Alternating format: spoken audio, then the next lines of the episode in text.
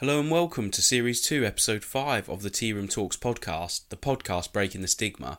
Thank you for joining us once again to look further into the topics and questions around mental health. Certainly, something that is common when suffering poor mental health is substance abuse and misuse. We are joined today by Anna, who is a substance misuse expert and counsellor. We look into the themes that crop up with substance abuse and often coincides with poor mental health. We look at the impacts within industries, especially construction, and the ways that it needs dealing with to move on in our lives.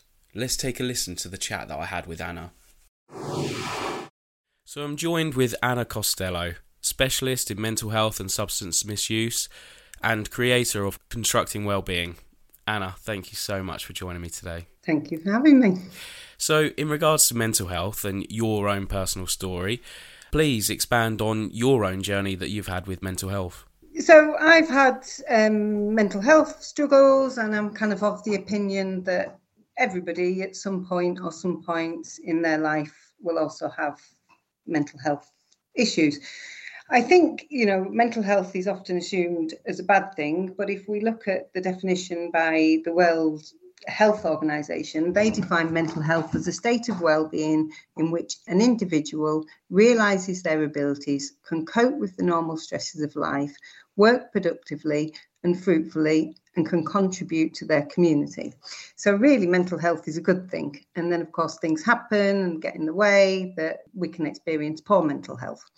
And I think kind of mental health, like physical health, is kind of on a spectrum. And with physical health, we can have a headache, there might be something that we need to speak to the GP about, there might be something that we're having treatment for, or there might be a diagnosis that we don't recover from. And I think that mental health is similar. So we all experience fluctuations of mood, anxiety, stress, worry, depression, sadness.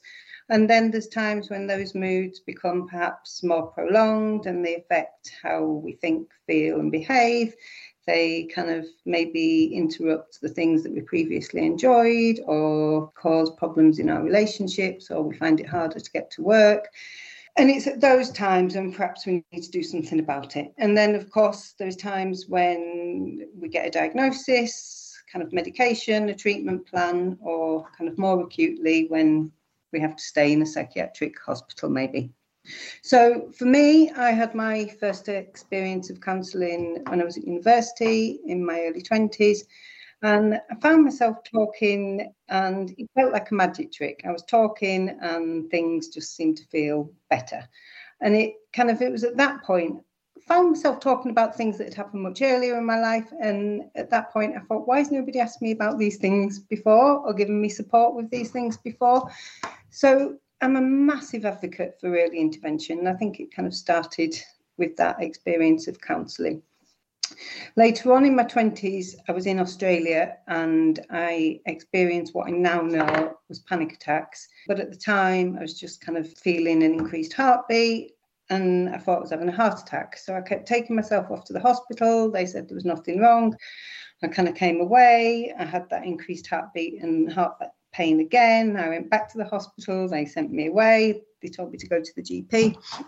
So I went to the GP and he gave me some antidepressants. And I didn't take them because I didn't feel like I was depressed. I felt like I was having a heart attack. The GP hadn't explained to me the nature of anxiety, how it can kind of how we can experience it in a real strong physical sensation or why the antidepressants would help. So I didn't take them and I just kind of survived by avoiding things that made me feel uncomfortable, avoiding things that made my heartbeat increase. And I, in order to stay safe, I kind of just tried to stay as close to a hospital as possible. So when I got back, I was still kind of experiencing some of these feelings. And I remember being on the M62. And I don't know for anybody that doesn't know the M62, it's the motorway that goes across the Pennines. And there's a sign at the top that says highest motorway in England. So even that made me panic because I saw the sign, I thought it was high up, and then I assumed that help wouldn't be able to get to me. And that kind of escalated the panic. So I think, you know, with anxiety, we do kind of need to stop, pause, and maybe get support. I think it's useful to kind of have coping strategies for anxiety, but also to unpick and and think about what's the kind of the origin of the fear that kind of underpins how we're feeling.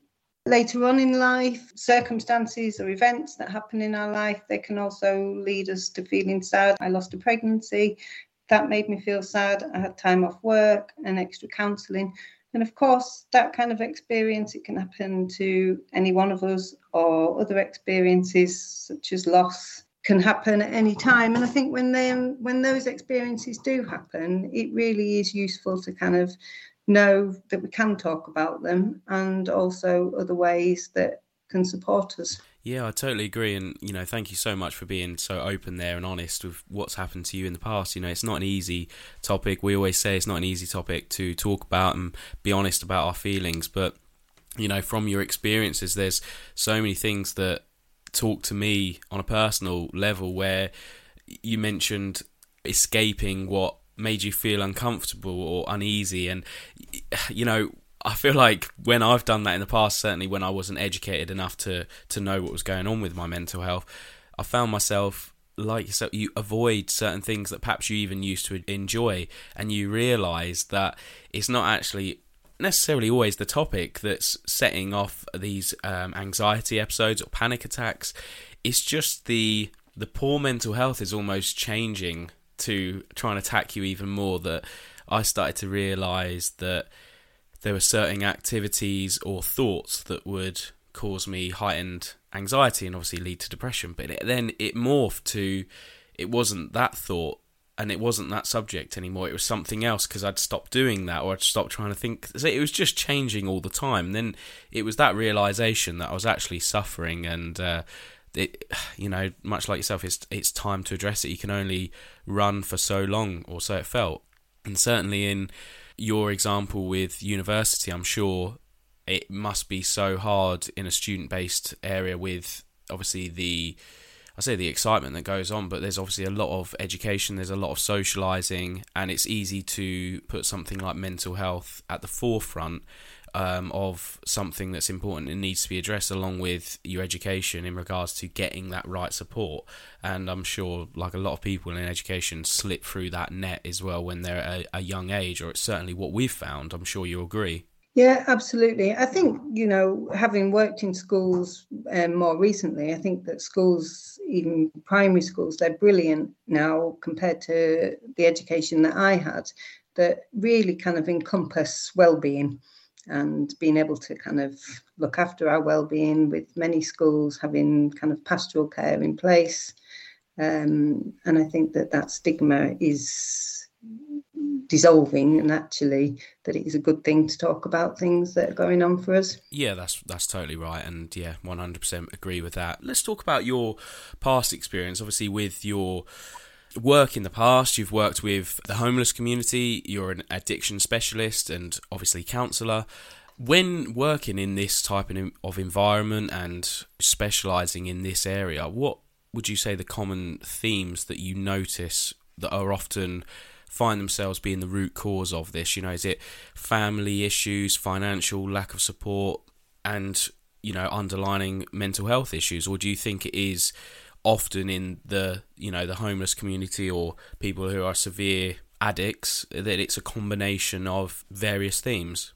Yeah i mean i've been lucky enough to work across various settings with individuals and groups and have met many wonderful people along the way. And we're all unique and what brings us to seek help is always going to be different.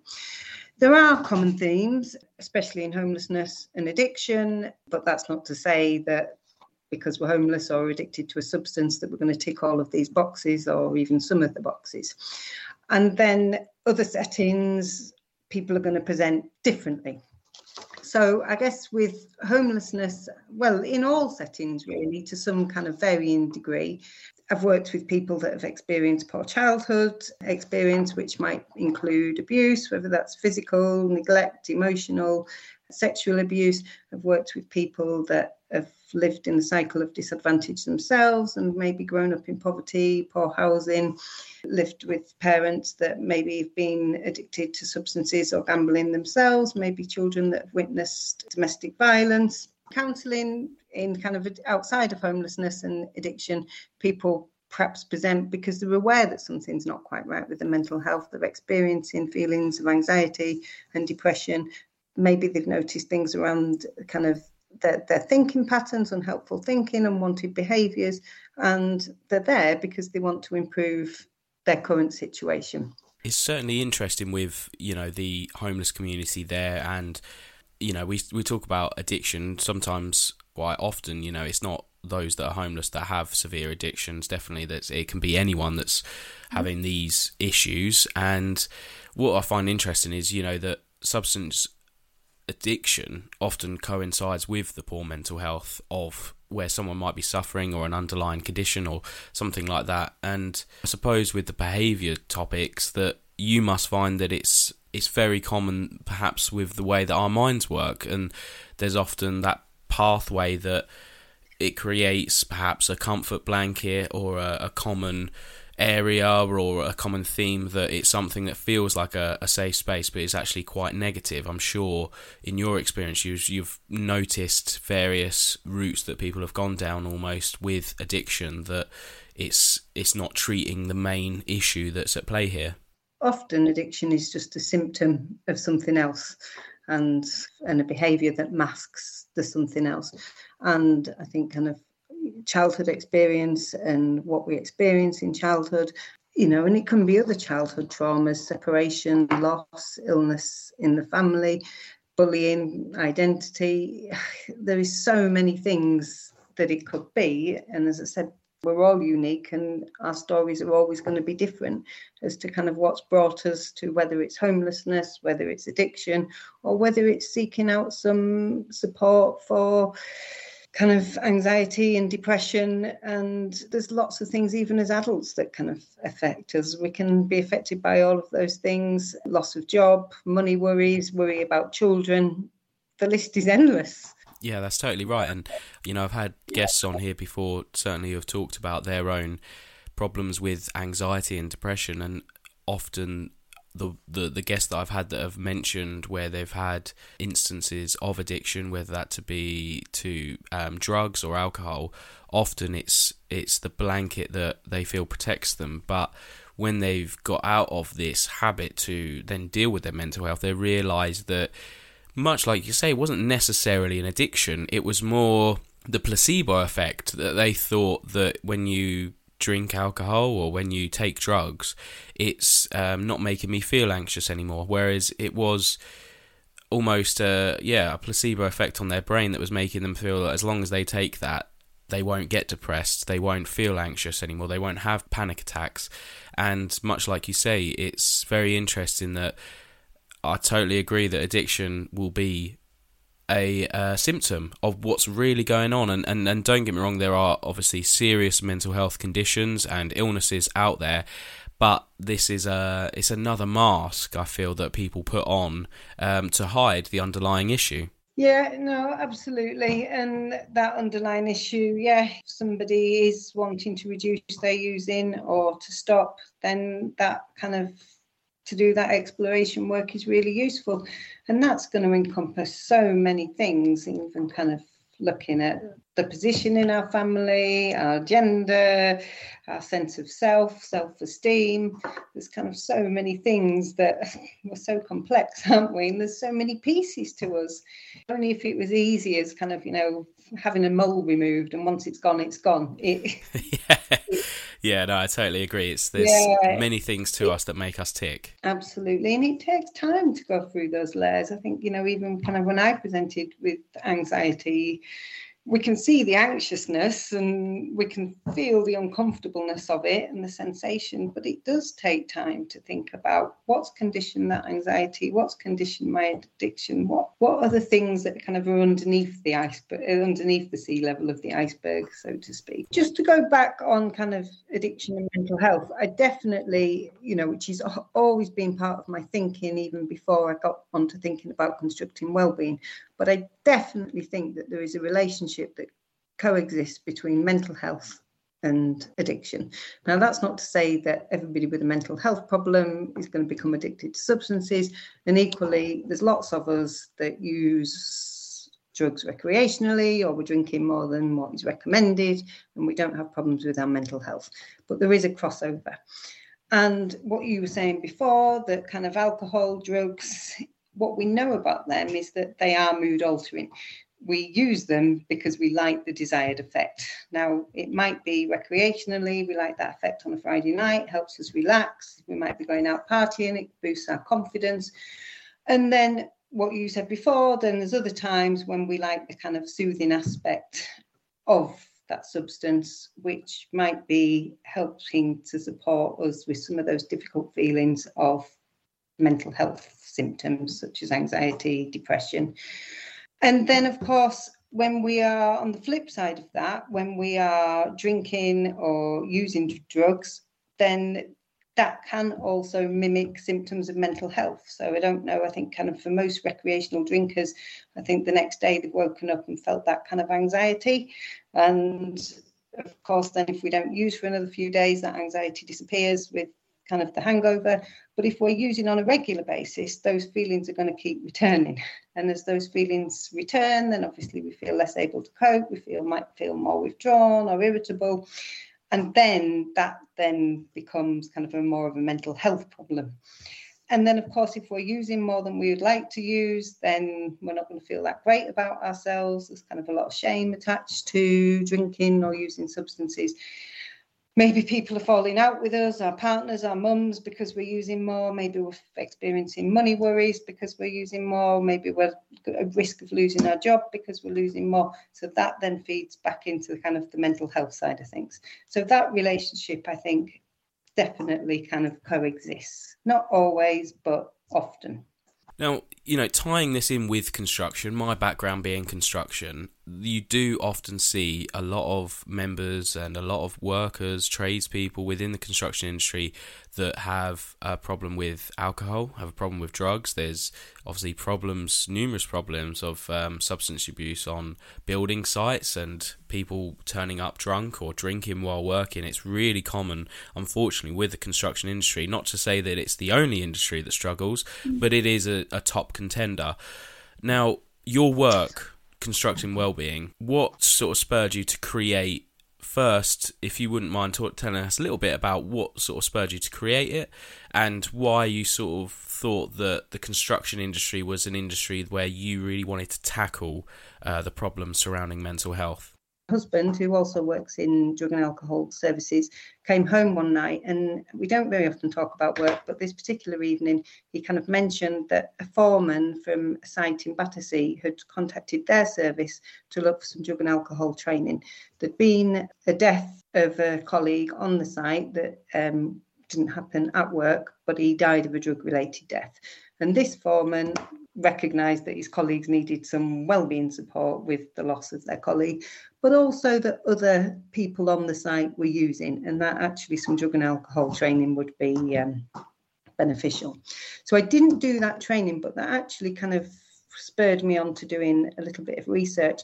And actually, the statistics were fairly shocking. So, I don't know if you've heard of the Considerate Constructors scheme, but they have run a couple of spotlight on campaigns, and they've done one on mental health and they've done one on drug and alcohol.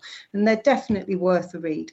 But I've just picked out a few um, statistics that they identified. So, under mental health, two people die from suicide in construction every day, and that's the highest suicide rate, uh, highest suicide rate than any other sector. 52% of workers have experienced suicidal thoughts, and one in four know someone in the sector that has attempted suicide. So that's fairly, you know, wow. fairly high. And then I think with drugs and alcohol, then it becomes even harder to talk about, especially alcohol, because it's legal, because it's something that most people do, and it's kind of generally accepted, acceptable. We associate it with having fun, we associate it with Friday nights, weddings, special occasions, that it kind of feels that it should be all right. And then, of course, historically, there's this kind of badge of honour about how much we can drink or a competitive element as to how much we can hold.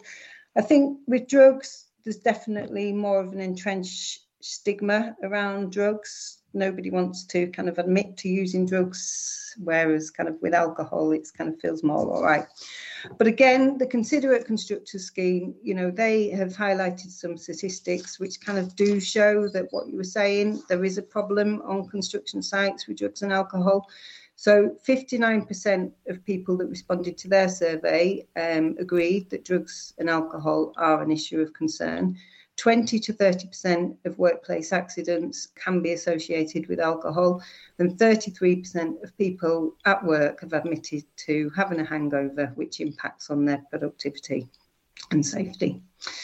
So, yeah, statistics like that, I think something needs to be done. I think, you know, what we're going in terms of swimming upstream. I think, you know, we know that the construction industry is mainly a male dominated environment. We've got that stereotype of strong macho men. I think men are less likely to kind of talk and be open to receiving support. There is stigma around mental health that if we have got poor mental health, that we're not coping or that we're not able to do our jobs properly. There's lots of denial around alcohol and even more so around um, drug use. So it's really hard. And then Mind, the Mind Mental Health Charity, they reported that 90% of people, if they were ringing their employer to say they were having a day off, 90% of people that were having the day off because of their mental health wouldn't say it was because of their mental health. They would say that they've got tummy ache or headache or whatever it might be. Wow. So don't really have an accurate picture of how badly mental health and even more with substances that are affecting the construction industry.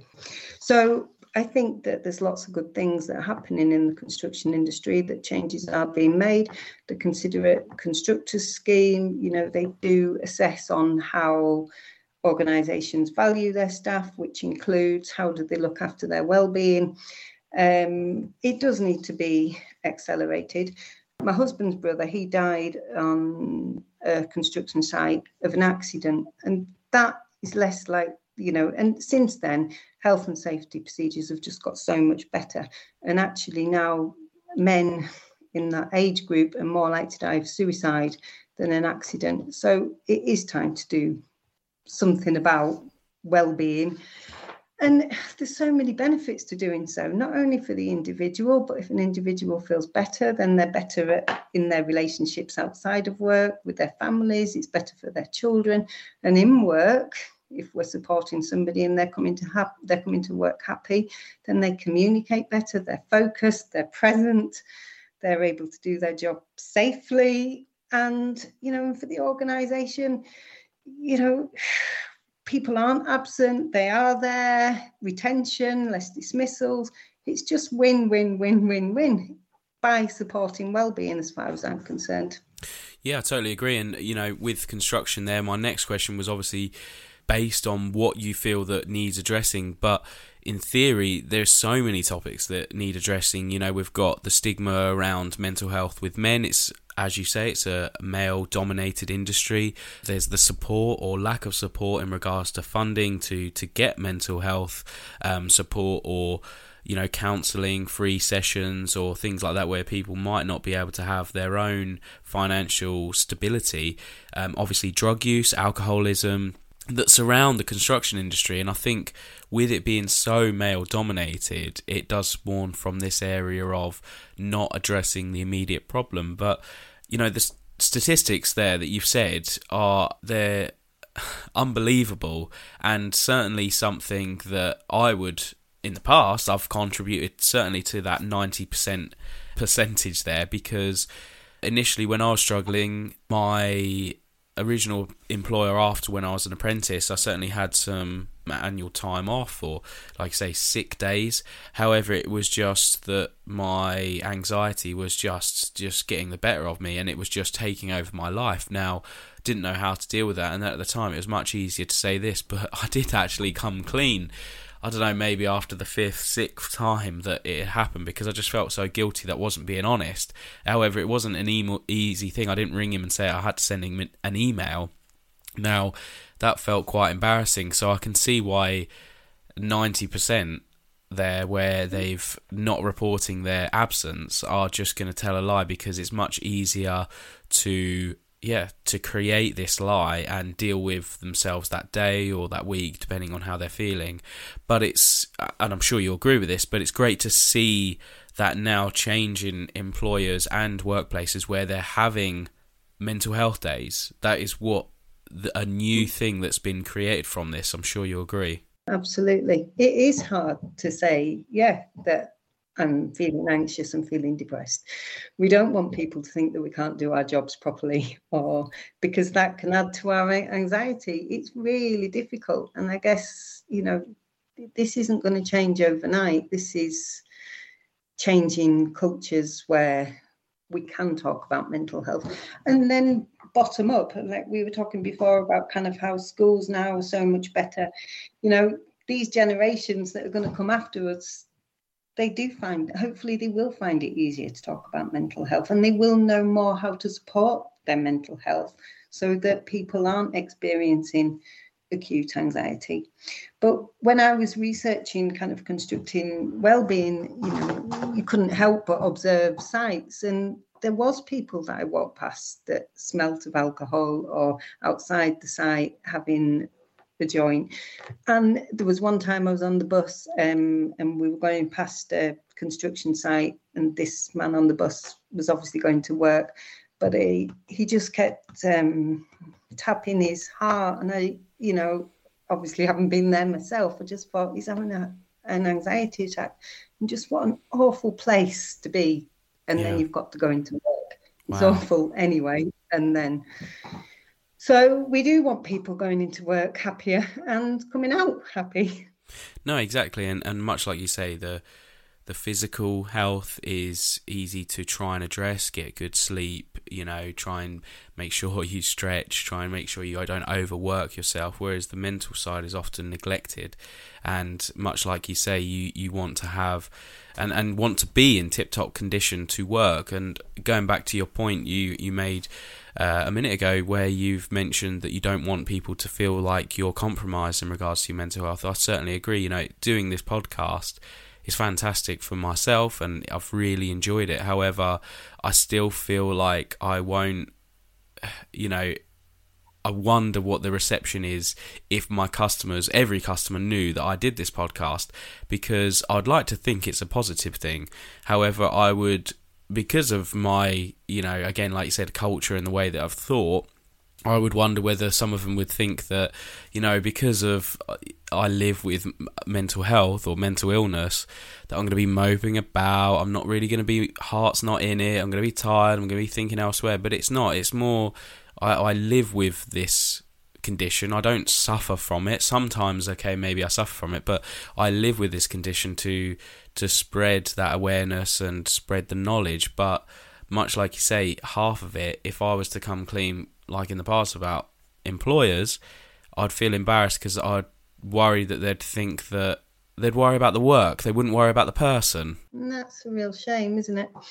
Because it's the person that just brings so much value to the organisation. And yeah. without valuing that person, there is no value in the organisation. Yeah, no, exactly. And the workforce is its strongest link. So going into your work now as you know, a, a specialist with addiction misuse, and now you obviously do training. What what what does your work involve, and how do you aim to educate people or workplaces that you carry out these um, sort of training days for? So, as I said earlier, you know, I am an advocate for early intervention and being proactive rather than reactive. You know, time and time again in my work, I thought, would this person be seeking help if they'd um, have received support earlier. So whether that is help with their addiction, help with their relationships, help with their kind of self-esteem, help you know, is this person homeless, just come out of prison? You know, could we prevent some of these things happening if we bring interventions earlier? So the training that I offer I have always worked with the kind of onus on the individual to take responsibility for their own mental health. Um, and I think, you know, in the training programs that I offer, we think about what is mental health. And I think in doing so, in that, we're starting to reduce the stigma of a mental health problem. And I think that that's really useful in terms of kind of discussing that with colleagues, and then we're better placed to be watching out for each other and kind of checking in with one another.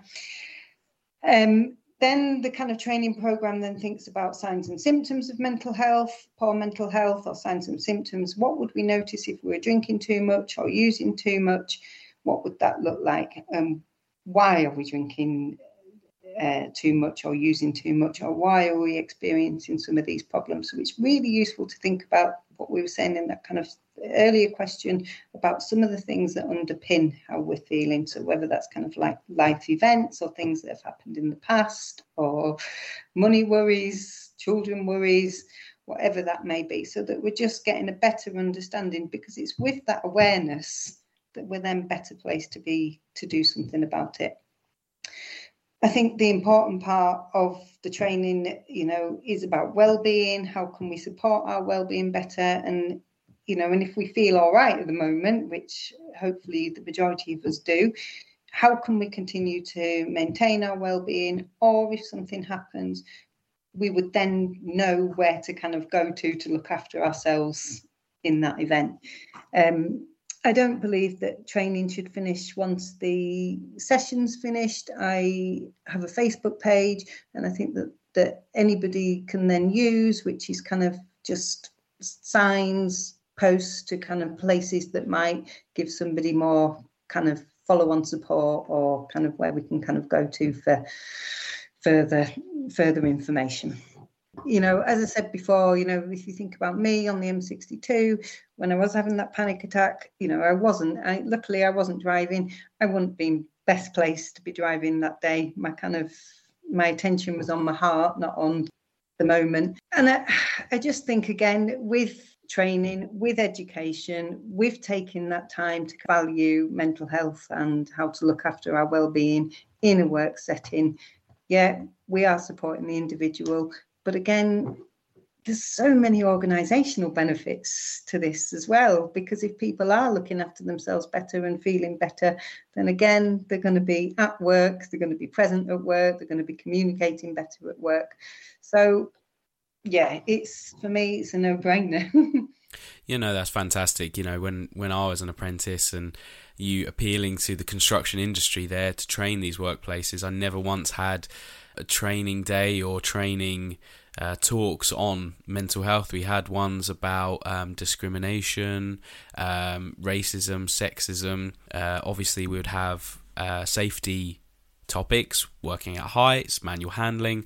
We never once had one about mental health. However, that's probably branching on 10 to 7 years ago. That's when my apprenticeship was done. Now, I I like to think how far things have come that I hear people like yourself who are now hired to go to do these events and, and be a speaker or a trainer in, in these aspects and workplaces are rightly so snapping it up because it's such an important topic much like we've mentioned about the stats already that two people in construction are dying every day from suicide and that's that's staggering really in the grand scheme of things yeah. And I read somebody's LinkedIn post, and unfortunately, I can't remember his name, but he was saying that, you know, if somebody did die in an accident on site, there would be an investigation. And yet, so many workers are dying by suicide. Yeah. And yet, are we paying enough attention? no, that? that's that's correct. And, you know, I think this is why it always feeds back into this. You know, this is why I want this to be here as a, a service for people to realise that we're trying to change attitudes and train and get people aware, really, that it's still a topic that um, won't necessarily go away. It just needs to be, you know, as a constant, much like other aspects of safety. It doesn't need to sort of come then go. It just needs to be a constant within workplaces and, and training um, to educate those people. So, in regards to your final advice for those working perhaps in construction or other sectors who might be aware of people who are perhaps substance abusers or, you know, have an alcohol problem, or, you know, maybe they're dealing with it themselves, what services whether it be nationwide or locally, do you feel that benefit them the most? And what advice would you give to those that take the steps to either help their colleague, friends, family, or themselves? Yeah, I think you know there's lots of things that we can do to support our to support our well-being, but I think the best thing that we can do is connect. And what we've talked about is how hard that can be sometimes to say that I'm struggling and I need help. And actually, you know, a further statistic is that 70% of men that have died by suicide have never been to discuss their mental health with their GP. Wow. So again we're just not having as many dis- that, that many discussions and that's what i like about your podcast. It gives people an opportunity to listen to have that shared identification and to be encouraged to connect with others. And of course if we're educating everybody and then we're better placed to be checking in with people when we notice that they are withdrawn or they're a little bit irritable or whatever it might be so connection, and I think kind of hearing something like this podcast, yeah, it might motivate us to talk to our friends, our family, you know, our colleagues, brilliant. And then there's times when we need that perhaps a little bit more kind of extra support. Maybe we need to go to speak to our GP, maybe possible discussions around medication. I also really like there is helplines out there that are 24 hours a day that are free. We know about the Samaritans. Um, shout is also really good. What I like about shout is that we don't have to say this is me. We can text this is me. That reduce removes one of those barriers for asking for help. And then um, I know that the Lighthouse Charity they do a helpline for construction workers. And then there's things kind of more local. There's if we want support with drug and alcohol, there's the AA fellowship, the NA fellowship. They're kind of peer support group meetings, which kind of lots of people use when they are thinking about stopping alcohol, drugs. There's also the Smart Recovery. They do lots of useful tips and uh, programs to help reduce or stop using. The NHS, they have a really good website, Every Mind Matters, and they can again give us wellbeing techniques or point us into kind of more localized services, whether that's for drugs and alcohol or mental health. You know, there's the IAPT where we um, self refer for counselling. I think the difficulty is with that is that those appointments are often offered in the daytime when people are at work. So, again, it's not something that we can always access. If people are in a position where they can fund their own counselling, I would recommend that they go through the BACP, which is the governing body, so ensuring that the counsellors are appropriately trained and supervised.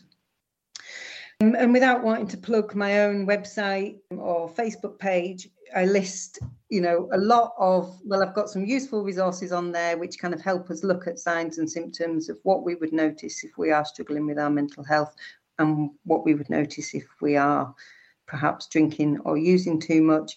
And also on there is a list of services that I think are good services and that I would happily recommend to somebody that does need to reach out and that would like some extra support or information. There's lots out there. Again, it's just knowing where to go for that. Yeah, exactly that. And, you know, the takeaway, much like you've just mentioned, is to get talking and try and have that confidence to, you know, help your friends, colleagues, or yourself to take that plunge and seek these services because, much like you say, the, the services and charities that are out there are just increasing, and which is fantastic, really, to, to get those who slip through the net and obviously have these struggles that you know a lot of people do but unfortunately there's there's people that will always remain quiet but it's trying to snap those ones up and um, get it in early really before anything can take hold of them. Anna it's been really great to chat to you. Thank you so much for talking to me today. It's been really good and you know i really hope you've enjoyed our chat today.